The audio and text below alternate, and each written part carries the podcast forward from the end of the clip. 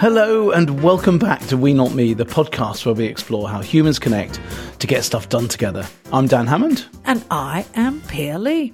Dan Hammond, happy Easter to you. A very happy Easter to you too. It's, we're recording after the Easter weekend. Did you have a good one? I had a very good one. Well, it was three out of four was absolutely spectacular.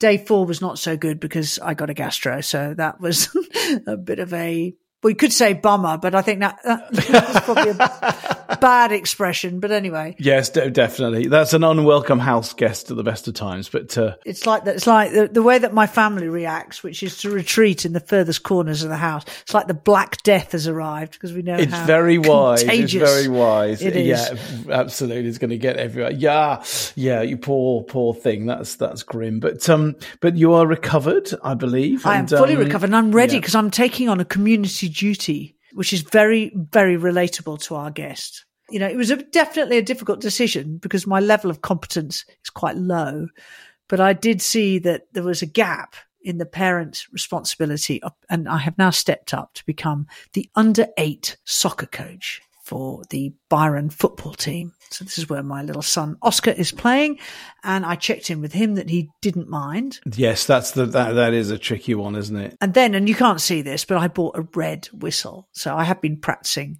blowing it. I've I've seen you on Zoom practicing and pointing. I think you and I thought there's there's an expertise there, and there is, isn't there? You this is digging back into your past, into previous capabilities. seriously. I ended up being an under 19 netball coach. And for someone who can't play netball, that is quite an extraordinary one. The string of parents down the sideline who were commenting partially on my inability to get it right. So I feel that, you know, I've, i can take this degree of incompetence and stretch it now into, into soccer. So I'm busily looking at YouTube to try and learn a few, few, um, few drills. I'm sure you've learned, yeah, and of course it's it's a brilliant example a coach doesn't have to be the expert, but um, but you do feel like you need to know something. So I'm sure you're yes hammering away at YouTube merrily, but it's a brilliant segue. It is a brilliant segue, yes, and I think and and so we're going to meet somebody who's done this on a much larger basis. Yes, indeed. Richard Giles, who um, I know personally because he's uh, he's led Ilkley Town, the mighty Ilkley Town Football Club, which are, who are called the Bar Tatters after the song about Ilkley. And yeah, he has a wonderful story to tell about um, working in a community and the things you can achieve through football or anything else for that matter. I think he has some very general lessons to learn. So let's go and uh, hear from Richard now. Richard, a really warm welcome to We Not Me. Thank you for being on the show. Thanks, Dan. It's a pleasure to be with you looking forward to the conversation. Great to see you. So are we. So we. Okay. So we're going to start uh, with the conversation starter cards. Get ourselves, you know, wet the whistle and get get the pipes warmed up. Um, so I'm going to choose a card for you. Find out a bit about you. Oh God, it, it, we haven't had this one before. If I were a historic figure, I would be this person because this this might take some thinking about. Yeah, just give me a moment. Um, it's not. It's not Trump who's in who's no, in reign. No, yeah, yeah, no, no, no, definitely not Trump.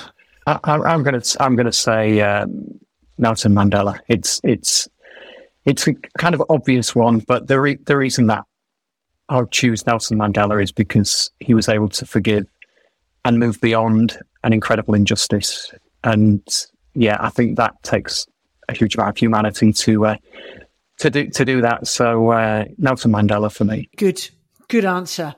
I think we could have a bit more of his forgiveness in the world, actually, and a bit more tolerance. Yeah, I think the world could do with a bit more of that right at this moment. We don't have many many good role models out there. yeah, it's true. Actually, we're sort of being. It's a good good one to start the conversation with, Richard. I think because um, we tend to be programmed to inflame, don't we? We see things on social media and we're going to wind it up. He actually made that choice to defuse the situation, which, which is, yeah, it's not our, seems to be, seems to be rare. It's a long, I think it's a longer term game that he played for a greater benefit than he had to, you know, obviously suffer many, many years of um, hardship.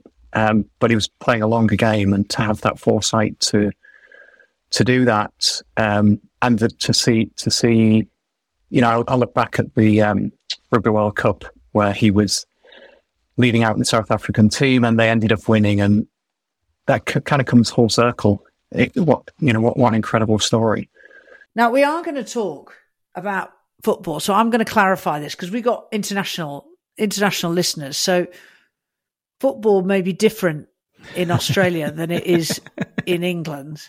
And definitely, if we have any, our US listeners would be very different. We'd be talking about different sports. So, just for clarity, we're talking about soccer here, aren't we? That that, that is the the nature of what we're talking about. Uh, Ramble. Ramble. Play, play, play with a round ball. Eleven players. Play with a round ball. Excellent.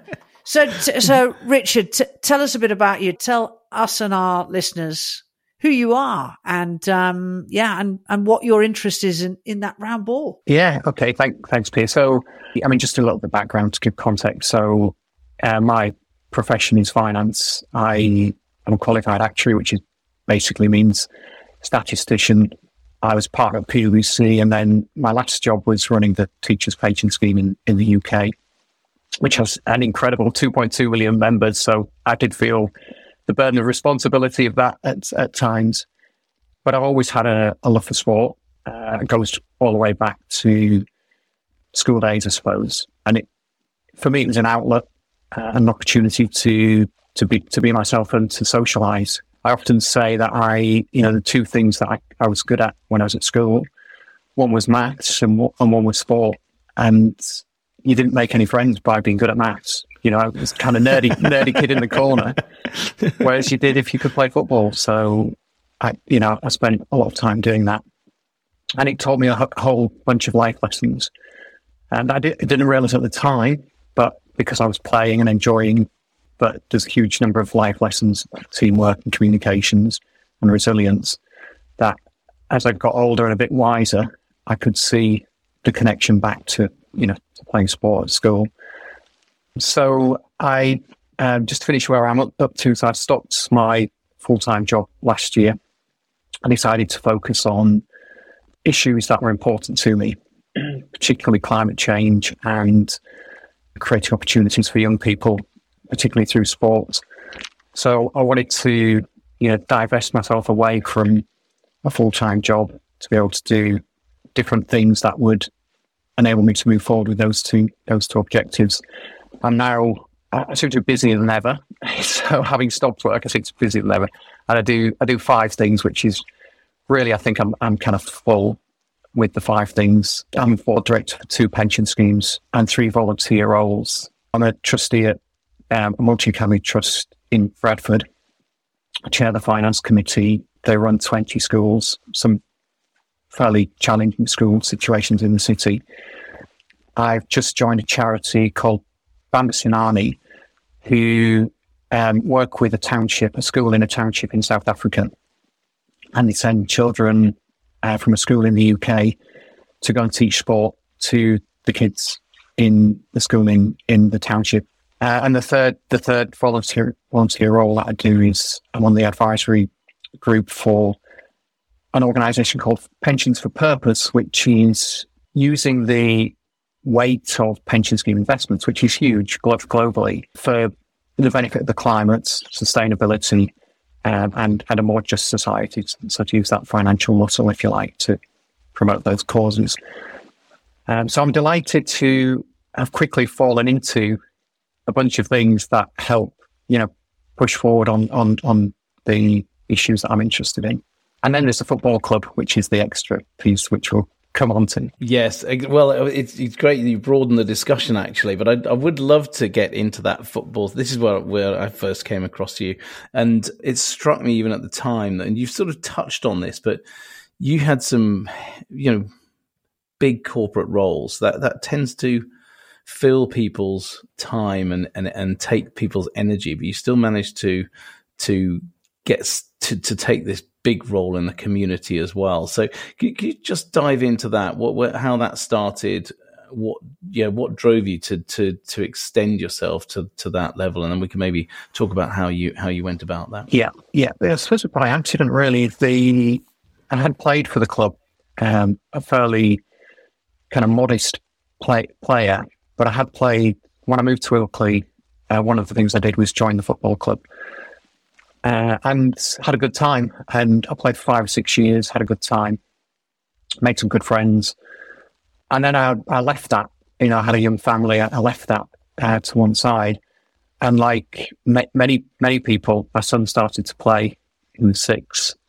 And I was asked if I'd coach. So, Pia, this is probably the journey that you're going on. But I, I realized I wasn't a very good coach, actually, and it didn't play to my strengths.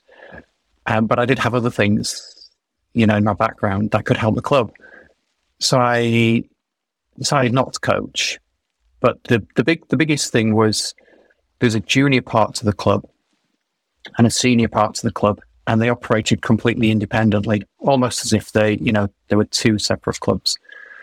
And I, because of my background, I knew the senior uh, part of the club, and my son was playing in the juniors. I, I made the suggestion: why don't we put the thing together? And there's loads of syn- potential synergies, financial, operational, player pathway, all sorts of things, and funding opportunities are bigger if you're a, if you're a uh, c- combined club. So that, idea was landed favourably, and and I was asked if I'd help to put the thing together, and said, okay, I, I, remember, I remember very clearly, I said, I'll do this for one year. And that was in 2007, I think. And, and really what's happened is, so we did, we did that, we put the club together, but there's always been something of interest to keep me involved. Um, so it, it's kind of grown by accident into into a much bigger part of my life than I ever expected it, it, it would do. And and so how are football? How are the? I, I ask this because I suspect that a lot of community um, or you know town sports clubs that are organised in a similar. How, how, are they? How are they structured? Uh, is it all volunteers? Have you got? Is it, how, how does the whole machine work? Yeah, it's uh, it's volunteers, uh, and that's that's a really interesting organisation. You know, when you're relying on volunteers, it's all volunteers. We have a committee structure, which, if you like, manage the business side of the football club. Um, so the finances, the safeguarding, uh, facilities, sponsorship, etc., etc. And there's about this fluctuates, but there's about eight people on that on that committee, uh, and then there's coaches, and the coaches do the lion's share of the work. They're, they're the kind of face of the club to all the players and parents.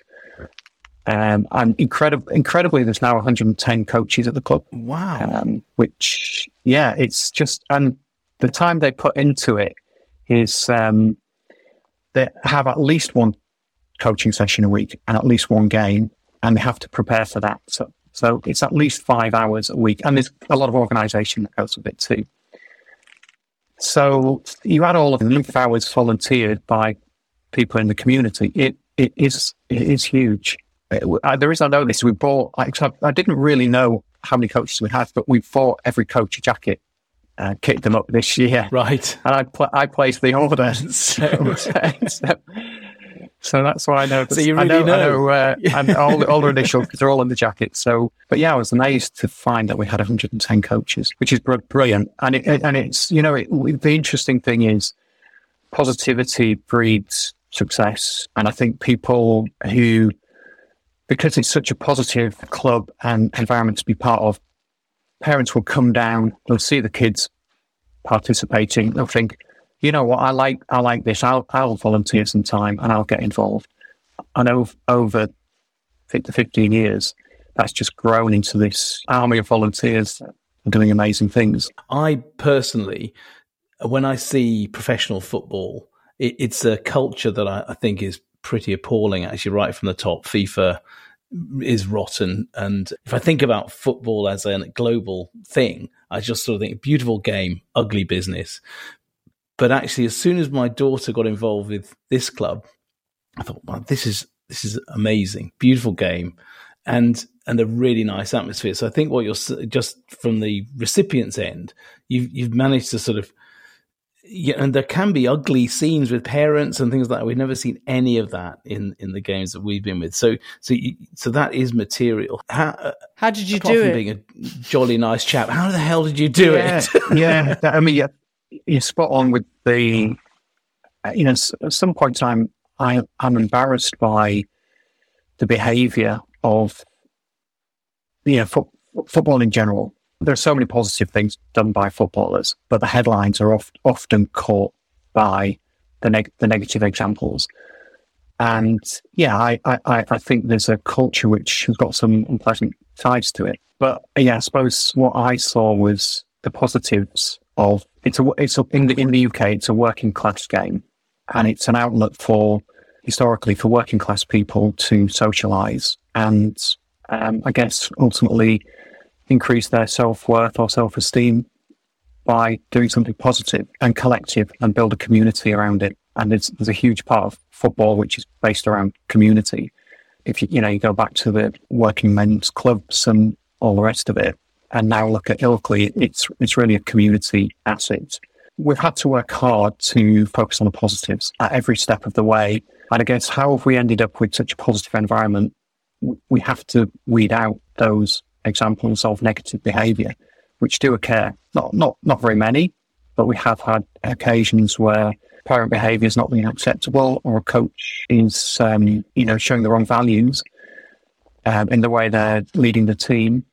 And I can count on one hand where we've had to intervene and say, you know, that this is not the club for you. But it was, it was essential we did that because the whole culture is affected by those examples.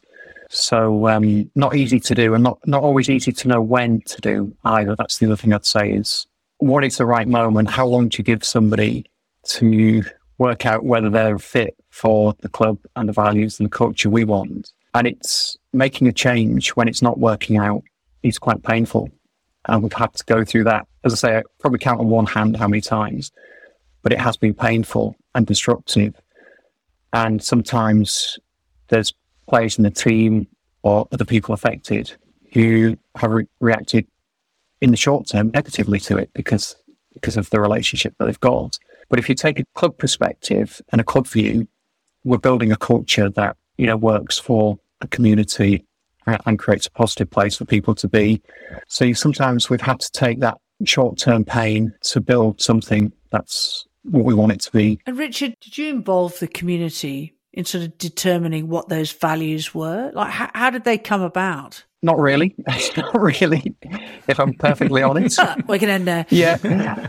Um, but we are doing that. So we're playing catch up in some ways because this has become something that, you know, I didn't envisage it would become.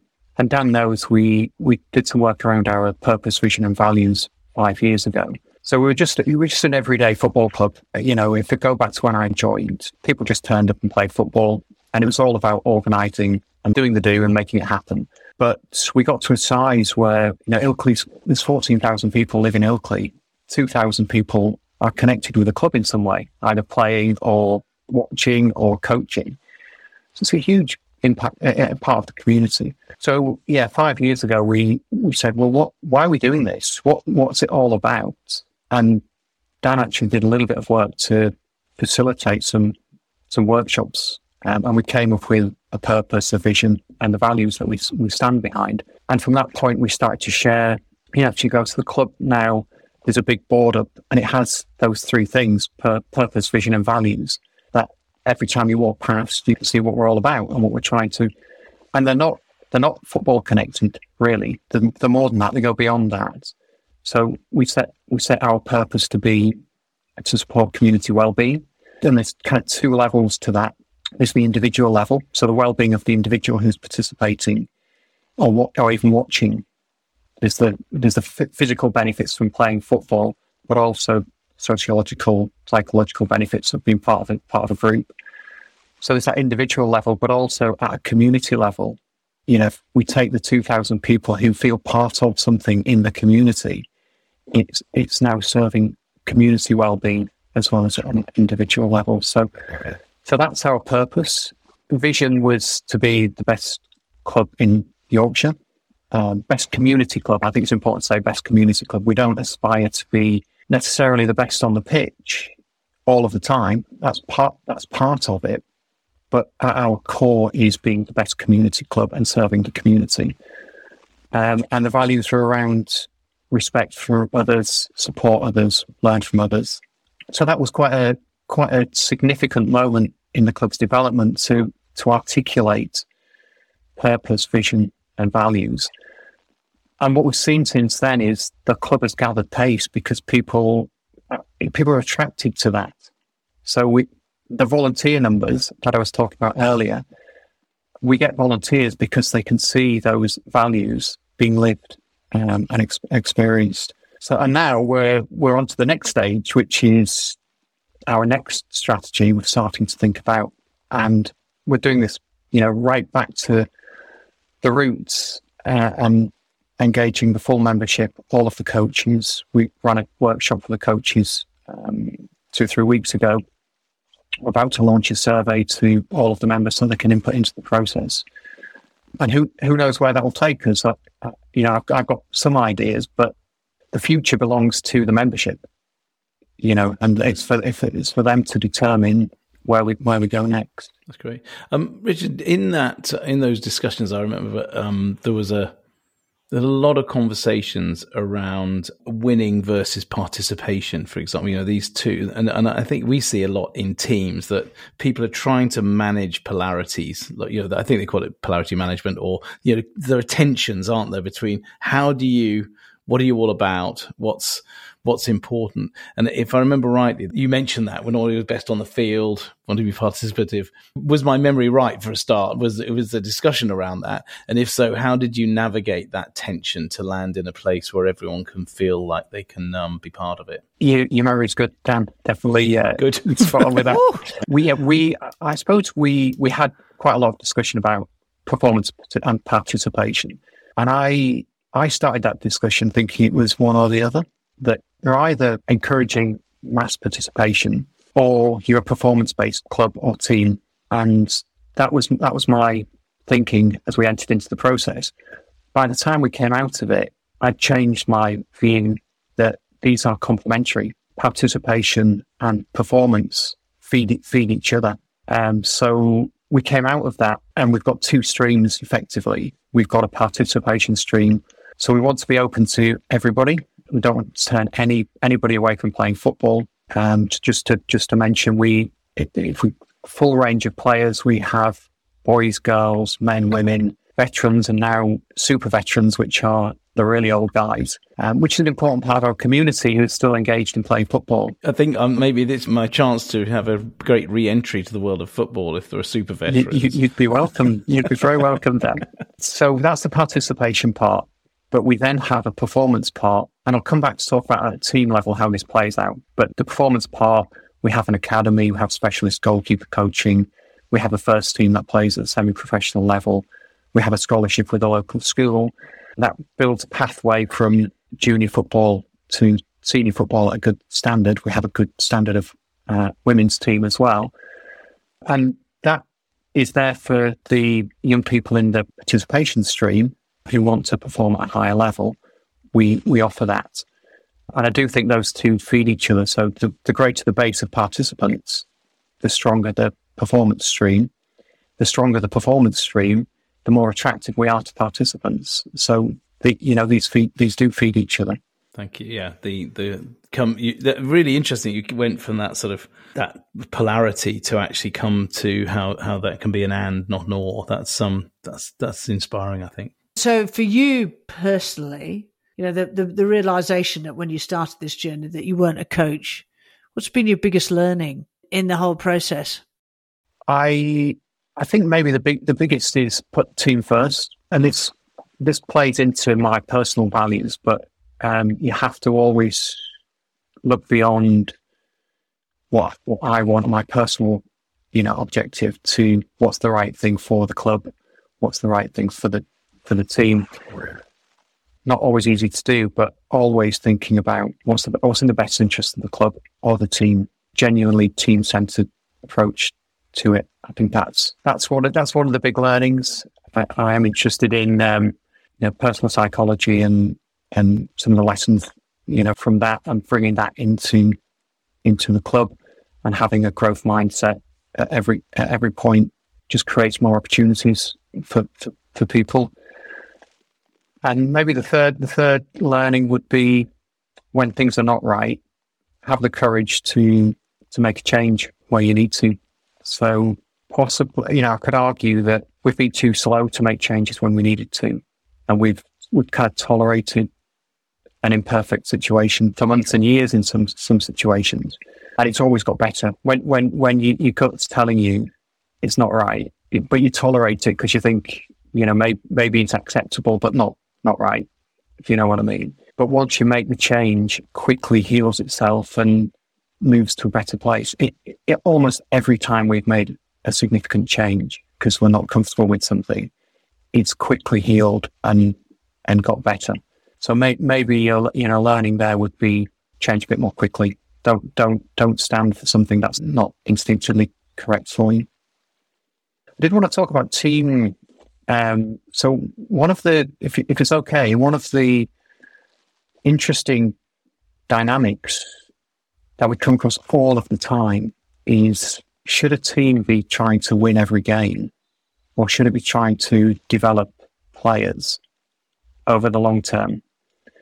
And we've we've seen all flavors of that from under eights who are trying to win every game and they're picking the best five players and they're training them up to be the next Lionel Messi. We've seen that end of it to we don't care, you know, the other extreme, we don't care what the result is, we just want the kids to have a good time. And where you fit the balance between those two is it's it's an ongoing tension, uh, if I'm on, if I'm honest. But we've learned the things that are most likely to be successful.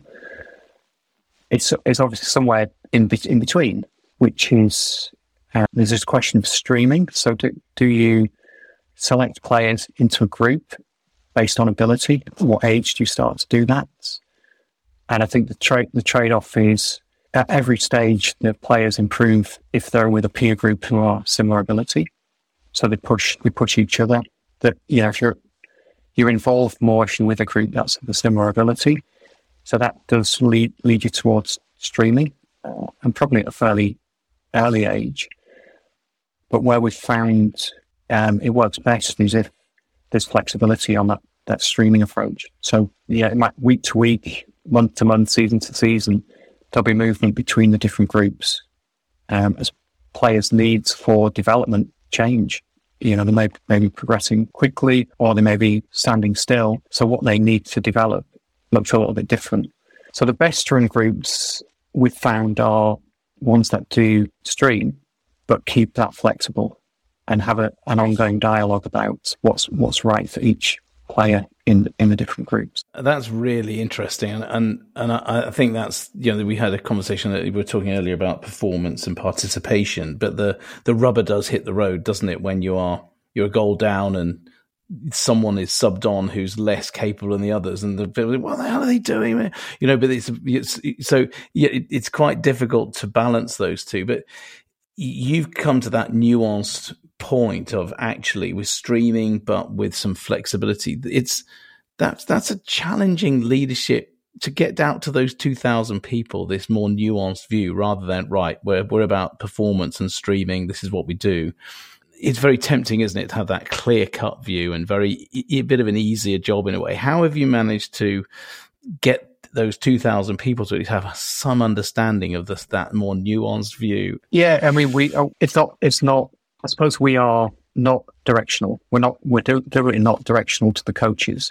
It, we don't dictate this is the club philosophy because, and this is back to the volunteer point: is people volunteer because they want to um, do something they enjoy and have some flexibility to manage it in the way they want to.